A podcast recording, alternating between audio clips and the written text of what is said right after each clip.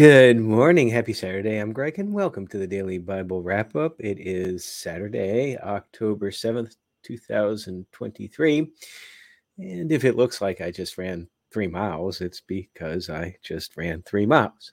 so I'm glad that you're here with me. Um, our current readings, or readings for today, the ones I'm going to go th- over Proverbs 24, 15 through 22, Colossians 3 through 4, 1 in Jeremiah 14 through 15. And I am following the YouVersion Bible app, the Bible in One Year 2023 with Nicky Gumbel. This is what you can use to follow along with me. I'm doing the New Living Translation, NLT. I believe that's what it stands for. And uh, I had to read off of this actually today because I forgot to put in my notes what the readings were. So, fortunately, I had this. So we'll start out today with Proverbs 24, 15 through 22.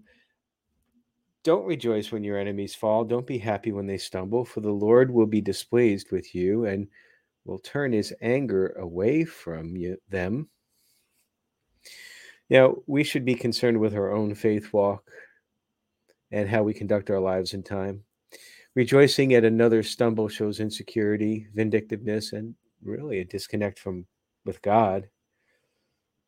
I think it's best always to be at peace, to wish peace for our enemies, and pray that they will escape darkness and see light.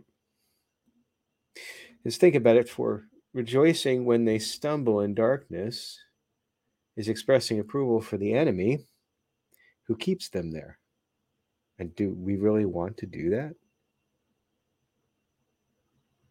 New Testament, we pick up the story in Colossians 3. Paul says we are in a new life with Christ and are to quote from verse 2 think about the things of heaven, not the things of earth. Now, over the last few years in particular, I've meditated on this much. And I think now that I'm in a state where I more consistently, constantly, and intentionally live for as Paul calls it, the realities of heaven. It helps with efforts to, quote, verse 5, to put death, to put to death the sinful earthly things lurking within you. And one of those that Paul mentions is greed. He says, quote, don't be greedy, for a greedy person is an idolater, worshiping the things of this world. Remember, I said yesterday that we get back on that idolatry thing.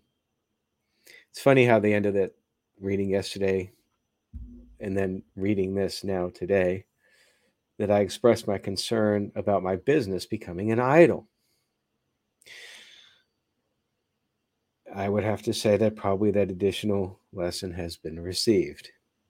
I, I have to, as I said yesterday, I have to intentionally make sure that this doesn't become an idol and that I remember that this business works because God gave me the stewardship of it for as long as I'm supposed to have it. Now, we're also not to swear. Paul calls it dirty language. I'm much improved there. I mean, I used to swear a lot. It just seemed like the thing to do, not only being a young man in college, but also in the military. It's no excuse, but I didn't I didn't know better. But I do today bristle when in discussions another will routinely swear, inserting the F bomb, for example, every few sentences, if not more frequently. Now, I, I don't get as bothered if it's somebody younger, but if it's someone my age or even older, it's like, by now? Haven't figured that out? I don't know. I don't usually say anything. I'll, I'll stay silent and hope that perhaps my example of getting rid of dirty language might someday trigger a change in them, living by example. We are to clothe ourselves with tender hearted mercy, kindness, humility, gentleness, patience, and most importantly, love. This from verses 12 through 13. We are representatives of the Lord Jesus, and we really must act as such all the time. It's not a nine to five job. Then Paul gives instructions for Christian households. He's repeating from before. We've talked about this with wives submitting to husbands, husbands loving wives, children obeying parents, and slaves obeying earthly masters. Now, again, the latter I translate when I read it through the lenses of the Holy Spirit, that for today, that refers to more the boss employee relationship. Verse 23, quote, work willingly in whatever you do as though you were working for the Lord and not the people. And really, we are. This is working for God. Now, Colossians 4 1 just continues this very short. Masters, which I consider, as I said, employers, masters are to be just and fair to your slaves, which I consider employees. We also have to remember we all serve a master in heaven. Paul reminds us.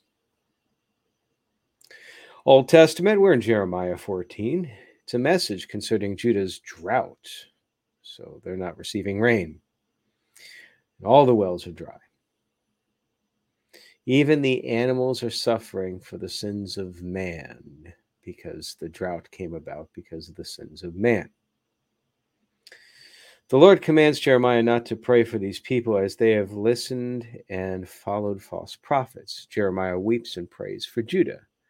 Now, in Jeremiah 15, the Lord says to emphasize his resolve that, verse 1 quote, even if Moses and Samuel stood before me pleading for those people, I wouldn't help them. That's a pretty solid statement right there, because at this time, Moses and Samuel were the two heavy hitters, God's representatives. Don't know the best way to say it. The Lord will make his people an object of horror to all the kingdoms of the earth for the wicked things that Manasseh. I said I was glad I'd never have to pronounce that again, but uh, the son of Hezekiah did. Manasseh, Manasseh, say Manasseh. Manasseh. I'm not really sure which. You know, the the YouVersion Bible app actually has an audio that you can play to get the correct pronunciations. And I used to actually use that when I was reading, but I found that I can read faster. And um, but sometimes I go back and I'll play just to pick up a pronunciation here and there. Anyway, verse six, quote: This is the Lord talk, talking. I am tired of giving you another chance, end quote. Now, like Jerusalem and Judah, which is whom the Lord's referring to here, we have second chances, but they're just not unlimited. The supply of them is not infinite. Jeremiah prays then for himself, and the Lord says that he'll rescue and protect Jeremiah so long as Jeremiah returns to and continues to serve the Lord. Interesting word there returns to, which implies a falling away from, which perhaps the Lord saw a bit of rebellion in Jeremiah when Jeremiah continued to pray for the people. That's it for today. Hope you have a wonderful rest of the day and that your weekend is going well. We'll pick it up tomorrow. Until then, I pray for you. Walk by the Spirit.